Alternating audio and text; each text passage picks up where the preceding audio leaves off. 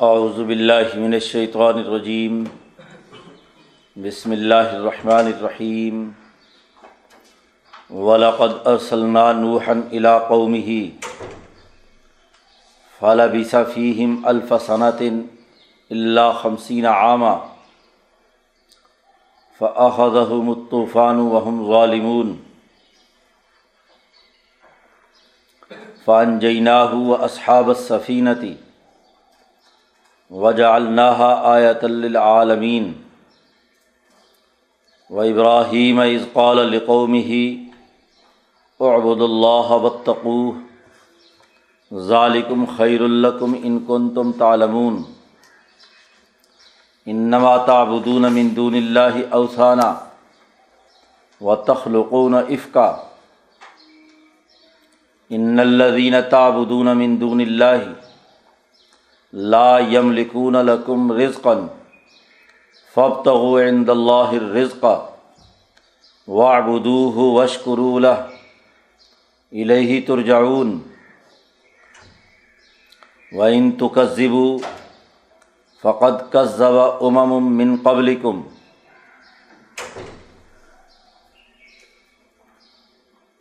وما علی الرسول الا البلاغ المبین اولم یرو کیف یبدی اللہ الخلق ثم یعیدہ ان ذلك علی اللہ یسیر قل سیروا فی الارض فانظروا کیف بدأ الخلق ثم اللہ ينشئ النشأة الآخرہ ان اللہ علی کل شیء قدیر یعذب من یشاء و یرحم من یشاء و الیہ تقلبون وما انتم بمعجزین فی الارض ولا فی السماء وما لکم من دون اللہ من ولی ولا نصیر صدق اللہ العظیم یہ صورت العنکبوت کا دوسرا رقوع ہے صورت کا بنیادی موضوع جد و جہد، نظم و ضبط اور ڈسپلن کے ذریعے سے دشمن کا مقابلہ کرنا ہے۔ ظالموں کو راستے سے ہٹانا ہے۔ دین کے غلبے کا نظام قائم کرنا ہے۔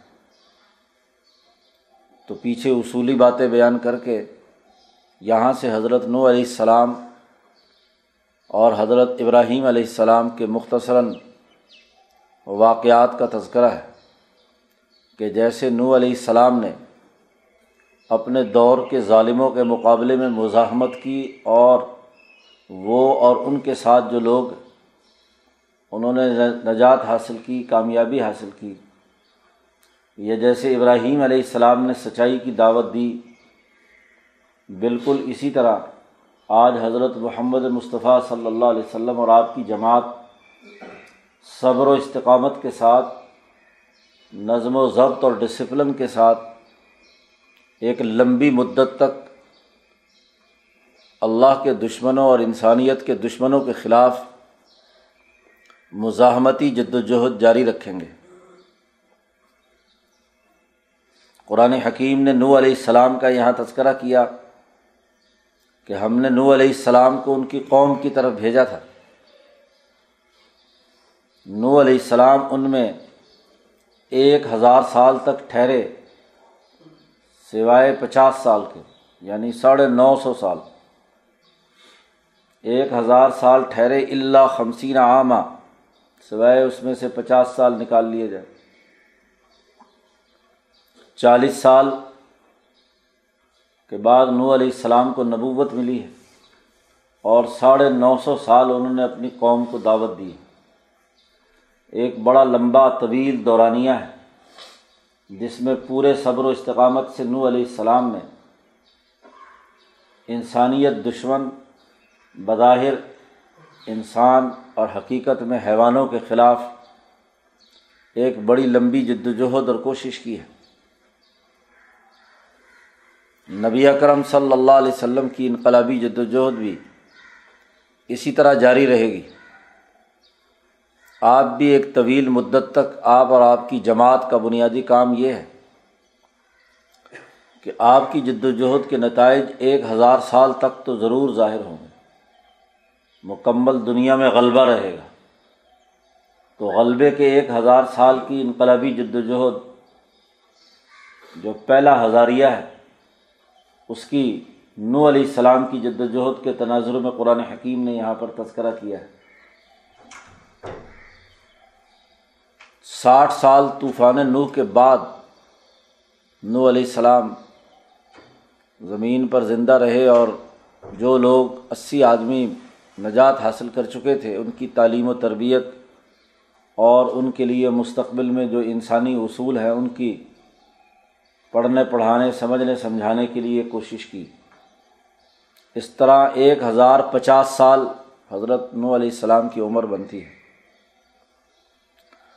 تو نو علیہ السلام کا تذکرہ یہاں دو آیتوں میں اس لیے کیا کہ یہ نظم و ضبط اور ڈسپلن کے ساتھ جد وجہد اور کوشش کرنے کا عمل کتنا ہی صبر آزما کیوں نہ ہو، اسے بہرحال اختیار کرنا ہے۔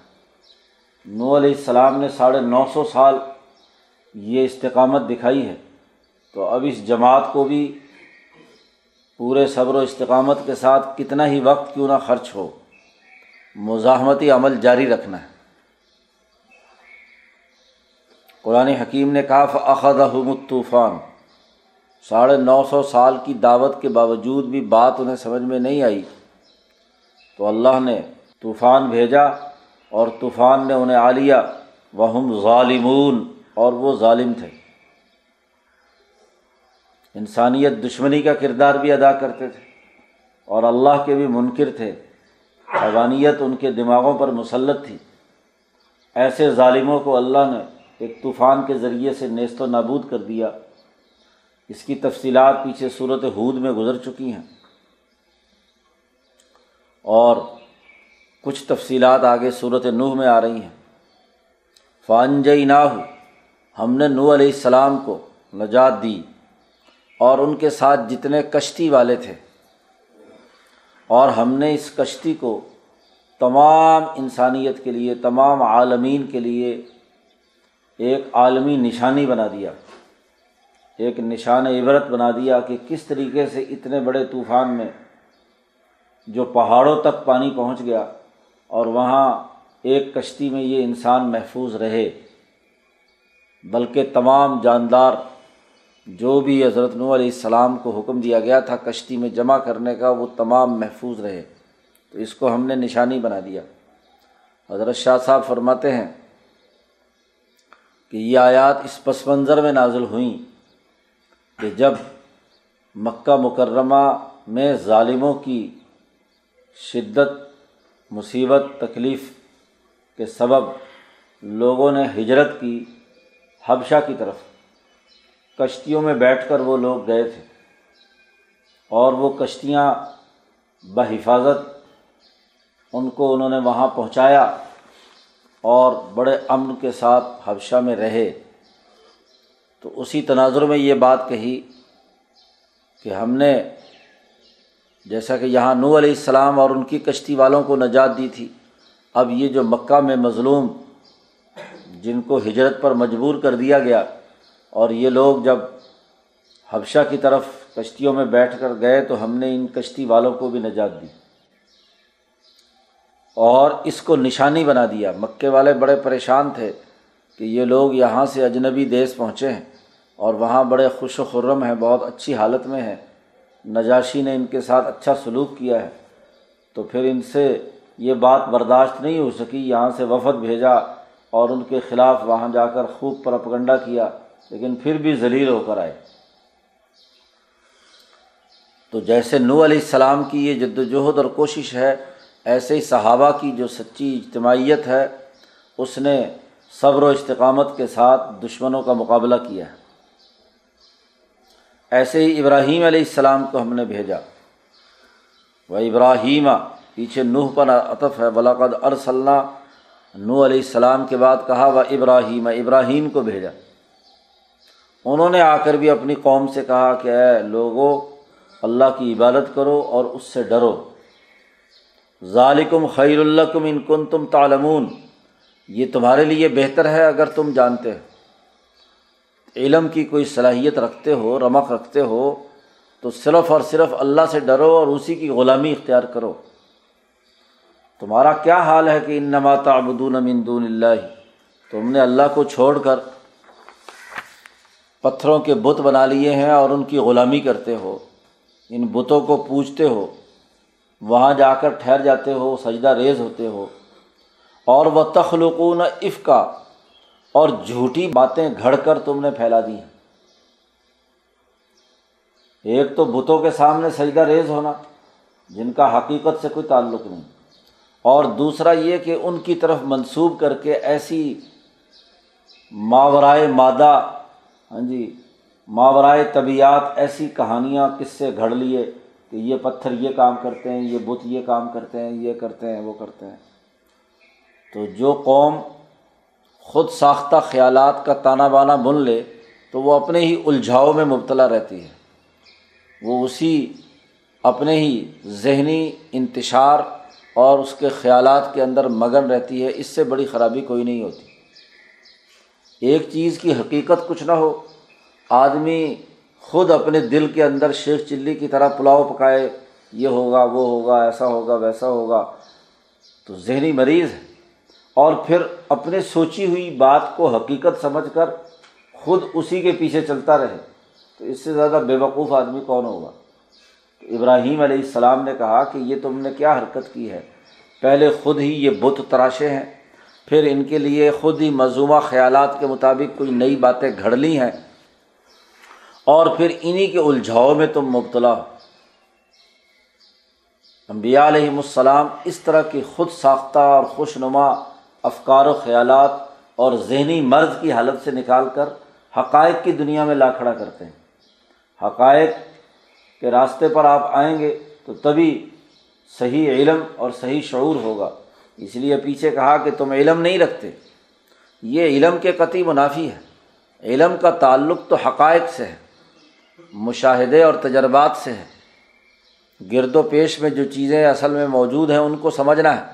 تو کائنات کا اصل خالق و مالک اس کی طرف توجہ نہ ہو اور یہ پتھر کے چھوٹے چھوٹے بت بنا کر تم ان کے پیچھے جاتے ہو، تو یہ تو فکری پستی اور ذہنی الجھاؤ کی سب سے بدتر حالت ہے۔ انما تعبدون من دون اللہ. اللہ کو چھوڑ کر تم جن کی غلامی کر رہے ہو، لا یملکون لکم رزقا. وہ تو تمہارے لیے معمولی سے رزق کے بھی مالک نہیں ہے حضرت شاہ صاحب فرماتے ہیں کہ آدمی عام طور پر چیزوں کو پوجتا ہے، عبادت کرتا ہے، رزق کی خواہش میں، یہ مال بھی مل جائے، وہ مال بھی مل جائے، اتنے پیسے آ جائیں، یوں دولت مل جائے، یہ جاگیر مل جائے، تو یہ جو اس طرح کی ماورائے طبیعت چیزیں روحانیت کے نام کے پیچھے بھاگتا ہے، تو دراصل اس کے دماغ میں کیا ہوتا ہے کہ بس ایسے کوئی جیک لگے کہ اتنی دولت میرے پاس آ جائے۔ کوئی تعویذ ملے، کوئی دم ہو، کوئی ایسی روحانیت ظاہر ہو۔ ہاں جی جیسے نبیوں کے بارے میں بھی کہتے ہیں کہ سونا لاؤ، کوئی جائیداد لاؤ، کوئی مال لاؤ۔ ہاں جی اب وہ نبوت اور ہاں جی ولایت کا مطلب یہ سمجھتے ہیں کہ جو ان کے لیے سونے کی اینٹیں بنا کر انہیں دے دے، ان کے لیے جاگیر بنا کر دے، ان کو ہاں جی اچھی زمین اور جاگیر بنا کر دے۔ تو یہ جو تمہارا خیال ہے کہ اللہ کے علاوہ جو تم نے یہ بت بنا رکھے ہیں، یہ تمہیں کوئی رزق دیں گے؟ حضرت فرماتے ہیں، شاہ صاحب کے آدمی کفر کرتا ہے، بتوں کے پیچھے جاتا ہے، رزق کی تلاش میں۔ تو اللہ نے کہا ان اللہ تابد دون اللہ اللہ کو چھوڑ کر جن کی غلامی تم کرتے ہو، وہ تو رزق کے مالک نہیں ہے وہ جب رزق کے مالک نہیں ہے تو ان کے پیچھے سجدہ ریز ہونے کا کیا مطلب؟ فبت ہو عند اللہ رزق رزق تلاش کرنا ہے تو اللہ سے مانگو۔ رزق کا خالق و مالک تو وہ ہے، مہیا کرنے والا وہ ہے۔ ہر چیز میں کوئی جو افادیت اور صلاحیت رکھی ہے وہ اس نے رکھی ہے۔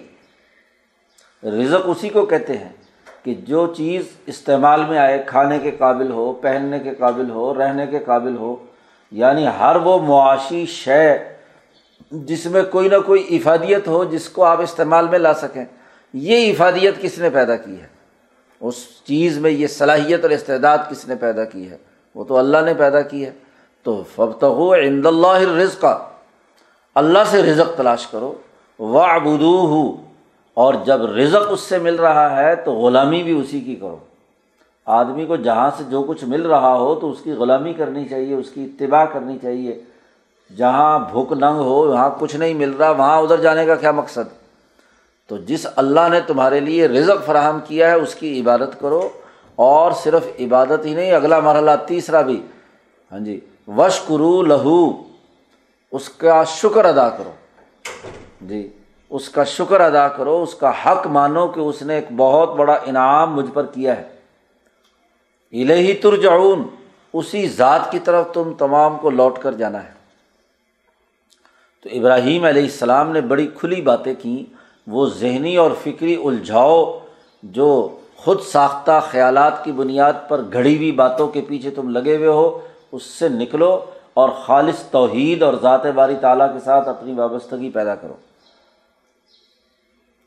باقی رہی یہ بات کہ وین تو کسدیبو اگر تم جھٹلاؤ گے، تو یہ کوئی نئی بات تھوڑا ہی ہے۔ فقط کس امم من قبل کم تم سے پہلے کتنی قومیں اور امتیں ہیں جو اپنے اپنے نبیوں کو جھٹلا چکی ہیں۔ اور ابراہیم علیہ السلام نے ان سے کہا کہ دیکھو ابھی قوم عاد اور قوم سمود گزری ہے، کس طریقے سے وہ تباہ و برباد ہوئی ہیں۔ تو تم سے پہلی قومیں بھی اس طرح حقائق کو جھٹلاتی رہی ہیں اور جو حقائق کو جھٹلاتا ہے وہ دراصل حقیقت سے ٹکراتا ہے اور حقیقت سے ٹکرانے والا سوائے اپنا سر پھوڑنے کے اور کچھ نہیں کرتا کیونکہ حقائق بدل نہیں سکتے اور جو اس کی خلاف ورزی کرتا ہے تو گویا کہ وہ ایسے پتھروں سے ٹکر مار رہا ہے کہ جس کے نتیجے میں سوائے اپنا دماغ کے پرخچے اڑنے کے اور کچھ نہیں وما الرسول البلاغ المبین رسول پر تو صرف اتنی ہی ذمہ داری ہے کہ وہ حق بات، صحیح اور سچی بات پہنچا دے بس۔ البلاغ المبین، واضح طور پر بات کو پہنچا دینا ہے، باقی اس علم کو گھوٹ کر پلا دینا اور اس کے ذریعے سے تمہارے اندر انڈیل دینا۔ ہاں جی ایسا ممکن نہیں ہے۔ وہ تو تم خود اپنے ارادے سے فیصلہ کر کے حقائق کو قبول کرو گے۔ اور حقائق کے مطابق چلو گے تو کامیابی ہوگی۔ نبی کا کام صرف سچا پیغام منتقل کر دینا ہے۔ تو ابراہیم علیہ السلام نے جیسے توحید اور وحدانیت کی اور اللہ کی غلامی کی، اللہ کے ساتھ تعلق کی دعوت دی، تو کامیاب جماعت کے لیے یہ ضروری ہے کہ وہ بھی یکسو ہو جائے۔ فکری الجھاؤ سے نکلے، خود ساختہ گھڑی ہوئی مضومہ باتوں اور جھوٹی باتوں کے الجھاؤ میں مبتلا نہ ہو۔ قومیں تبھی تباہ ہوتی ہیں، جو کچھ خود ساختہ خیالات بنا لیتی ہیں۔ جی کہ یوں ہوگا تو ایسے ہوگا، اس ایسے اسلامی حکومت قائم ہو جائے گی، یوں الگ ملک مل گیا تو ایسے کر لیں گے، ویسے کر لیں گے۔ خود ساختہ تصورات، حقائق کے منافی، دنیا میں ریاستیں بننے کا نظام اور طریقۂ کار ہی بدل چکا۔ اور اس زمانے کے اندر خوابوں کی باتیں کرتے ہیں کہ فلاں نے خواب دیکھا تھا، لہٰذا خواب کی تعبیر کے پیچھے جت جاؤ۔ جی فلاں نے کیا ہے، قرارداد جھوٹی سچی منظور کی تھی، لہٰذا اس کے پیچھے دوڑ پڑو۔ تو خیالات خود ساختہ ہیں، گھڑے ہوئے ہیں، جن کا حقائق سے کوئی تعلق نہیں ہے۔ اور اگر انہیں مضوبہ خیالات کے پیچھے ستر سال سے دوڑتی رہے، قوم تو سوائے تباہی، بربادی کے اور کیا ہوگا؟ تو تم سے پہلے بھی قومیں ہاں جی سچے امبیا کا انکار کر کے ذلیل اور رسوا ہو چکی ہیں، تو تم ہو جاؤ گے تو کیا فرق پڑے گا؟ اولم یرو کیا انہوں نے دیکھا نہیں؟ کئی فیبد اللہ الخلق سما یعید ہو گرد و پیش میں دیکھو کہ کیسے اللہ نے مخلوق کو ابتدا ان پیدا کیا ہے۔ ہر مخلوق کی ابتدا کیسے ہوئی؟ ذرا انسانوں کی تخلیق کے نظام پر پودوں، درختوں، معدنیات، نباتات اور گرد و پیش کی نشو و ارتقاء کے پورے قوانین اور ضابطوں پر غور کرو۔ کہ کیسے ابتدان اللہ نے یہ نئی مخلوق پیدا کی، یہ چیزیں ان کو وجود بخشا۔ اور پھر یہ بھی مشاہدہ کرو کہ سما یعید ہو پھر انہیں دوبارہ کیسے لوٹا رہا۔ گندم کا پودا اگتا ہے، چھ مہینے تیار ہوتا ہے، فصل کاٹتے ہو، گندم محفوظ کرتے ہو، پورا سال کھاتے ہو، اگلے سال پھر اسی کو کاشت کرتے ہو، دوبارہ ویسا ہی پودا دوبارہ بن کر آ جاتا ہے۔ پہلی دفعہ بنانا مشکل تھا۔ جب گندم کا پودا ایک دفعہ بنا لیا تو اب مسلسل تم دیکھتے ہو، ہر چھ مہینے بعد، سال بعد ہاں جی وہ رپیٹ ہوتا ہے۔ درخت ہیں، ایسے ہی باقی معدنیات ہیں۔ ان میں جو نشو و ارتقاء کا پورا عمل چل رہا ہے، کیا اولم یرو اس کو دیکھا نہیں انہوں نے؟ اور اگر یہ کام ہو سکتا ہے تو یہ انسان، یہ اپنی ستر سال کی مدت پوری کر کے دوبارہ کیوں نہیں پیدا کیا جا سکتا؟ جب درخت دوبارہ پیدا ہوتے ہیں، جانور جو ہیں، تم پالتے ہو ہاں جی وہ دوبارہ پیدا ہوتے ہیں ہاں جی اسی طریقے سے باقی مخلوقات ہیں، تو تخلیق کے نظام پر کیا انہوں نے غور و فکر نہیں کیا؟ ان نظال کا اللہ یسیر، اللہ پر یہ دوبارہ پیدا کرنا بڑا آسان ہے۔ اور پھر گرد و پیش کے حقائق اس آسانی کی نشاندہی کرتے ہیں کہ ہر سال نئی گندم پیدا ہوتی ہے نئے درخت وجود میں آتے ہیں، نئے جانور وجود میں آتے ہیں، تم کاٹ کر کھا جاتے ہو اور دودھ پیتے ہو ہاں جی اون استعمال کرتے ہو، پھر اگلے سال اتنا ہی بکریوں کا ریوڑ بن جاتا ہے، اتنی گائے، بیل، بھینس بن جاتی ہیں۔ تو یہ ہاں جی کائنات کا یہ تخلیقی نظام، کیا تم نے اس پر غور و فکر نہیں کیا؟ اولم یرو، دیکھتے نہیں ہو، دل کی آنکھ سے دیکھو، دماغ سے دیکھو ان آنکھوں سے دیکھو۔ اور جب تم یہ دیکھ رہے ہو تو پھر اس بات کو بھی معلوم کرو کہ کائنات کے اندر اگر یہاں نظر نہیں آ رہا تو ذرا زمین میں سیر کر لو۔ کل سیرو فلرز زمین میں سفر کرو۔ فن ضرو اور دیکھو کئی فبدا الخل کا کیسے ابتدان مخلوق کا، کی ابتدا کیسے ہوئی ہے؟ کس طریقے سے وہ وجود میں آتی ہے؟ کوئی نیا پودا اگ رہا ہو تو جا کر وہاں دیکھو اور اس کے پاس بیٹھ جاؤ۔ پتہ چلے گا کہ کیسے وہ ہاں جی بتدریج بڑا ہوتا جا رہا ہے۔ ایک ہی زمین ہے، ایک ہی پانی ہے، ایک ہی آب و ہوا ہے، اور ایک ہی جگہ پر ایک پودا، ساتھ ہی اس کے دوسرا پودا اگتا ہے۔ ہاں جی کہیں انگور ہے، کہیں سیب ہے، کہیں ہاں جی فلاں فلاں۔ اور ہر ایک کا ذائقہ الگ، ہر ایک کی تاثیر الگ، ہر ایک کی خوبصورتی دیکھنے کی الگ الگ۔ مواد ایک ہی، زمین ایک ہی، پانی ایک ہی، آب و ہوا ایک۔ لیکن اس کے اندر دیکھو، نئی سے نئی نئی سے نئی مخلوق پیدا کی ہے۔ کئی فبدا الخلق؟ اور سم اللہ یونش النشت الآخرہ۔ پھر اس کو اللہ پاک دوبارہ پیدا کرتا ہے۔ ہاں جی ایک نئے انداز میں، نئے اسلوب میں وہ پودے، درخت، تمام چیزیں نئے نئے انداز میں پیدا ہو رہی ہیں۔ ان اللہ علا کلشی ان قدیر۔ بے شک اللہ تعالیٰ ہر چیز پر قادر تو جس اللہ کی اتنی طاقت اور قدرت ہے، اس کو ماننے کے بجائے بتوں کے پیچھے اور خود ساختہ مضوبات کے پیچھے بت گھڑ لیے تم نے اپنے دماغوں میں۔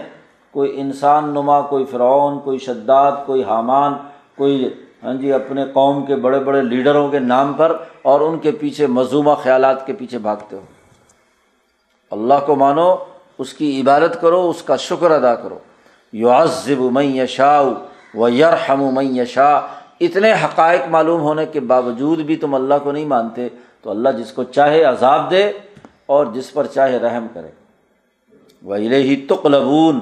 تمہیں تمام کو اسی کی طرف لوٹ کر واپس جانا ہے۔ یاد رکھو، تم زمین میں اللہ کو عاجز نہیں کر سکتے۔ ومان تم بھی معجزین فل عرض ولا سمائی اور نہ ہی آسمان میں، اللہ کی گرفت اور دائرے سے باہر نہیں جا سکتے۔ اس کے قبضے میں ہو ہاں جی اس کے کنٹرول میں ہو۔ اور ومالا کم مندون اللہ ہم ولیم ولا نصیر اللہ کے علاوہ نہ تمہارا کوئی مددگار ہے اور نہ کوئی دوست ہے۔ کوئی تمہیں فائدہ پہنچانے والا نہیں ہے۔ اسی کے قبضے میں ہے تو جب اس کا انکار کرو گے اور عذاب کے مستحق بنو گے تو کوئی مدد کو نہیں پہنچے گا، کوئی نصرت کے لیے نہیں آئے گا، کوئی تمہارا گہرا دوست نہیں ہوگا۔ تو سچی انقلابی جماعت جسے کردار ادا کرنا ہے نو علیہ السلام کی طرح صبر و استقامت کے ساتھ ڈٹ کر کام کرے اور ابراہیم علیہ السلام کی دعوتی اصولوں کی بنیاد پر یکسو ہو جائے ذات باری تعالیٰ کی طرف اور غلط قسم کے افکار و خیالات اور فکری الجھاؤ اور خود ساختہ گھڑی ہوئی باتوں کے الجھاؤ سے نکلو۔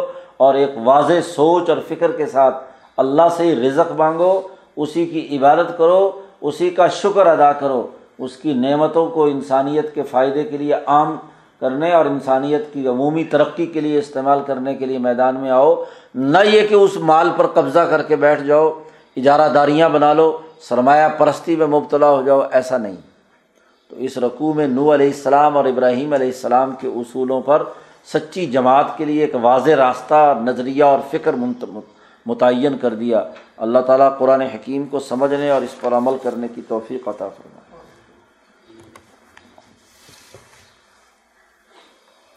اللہ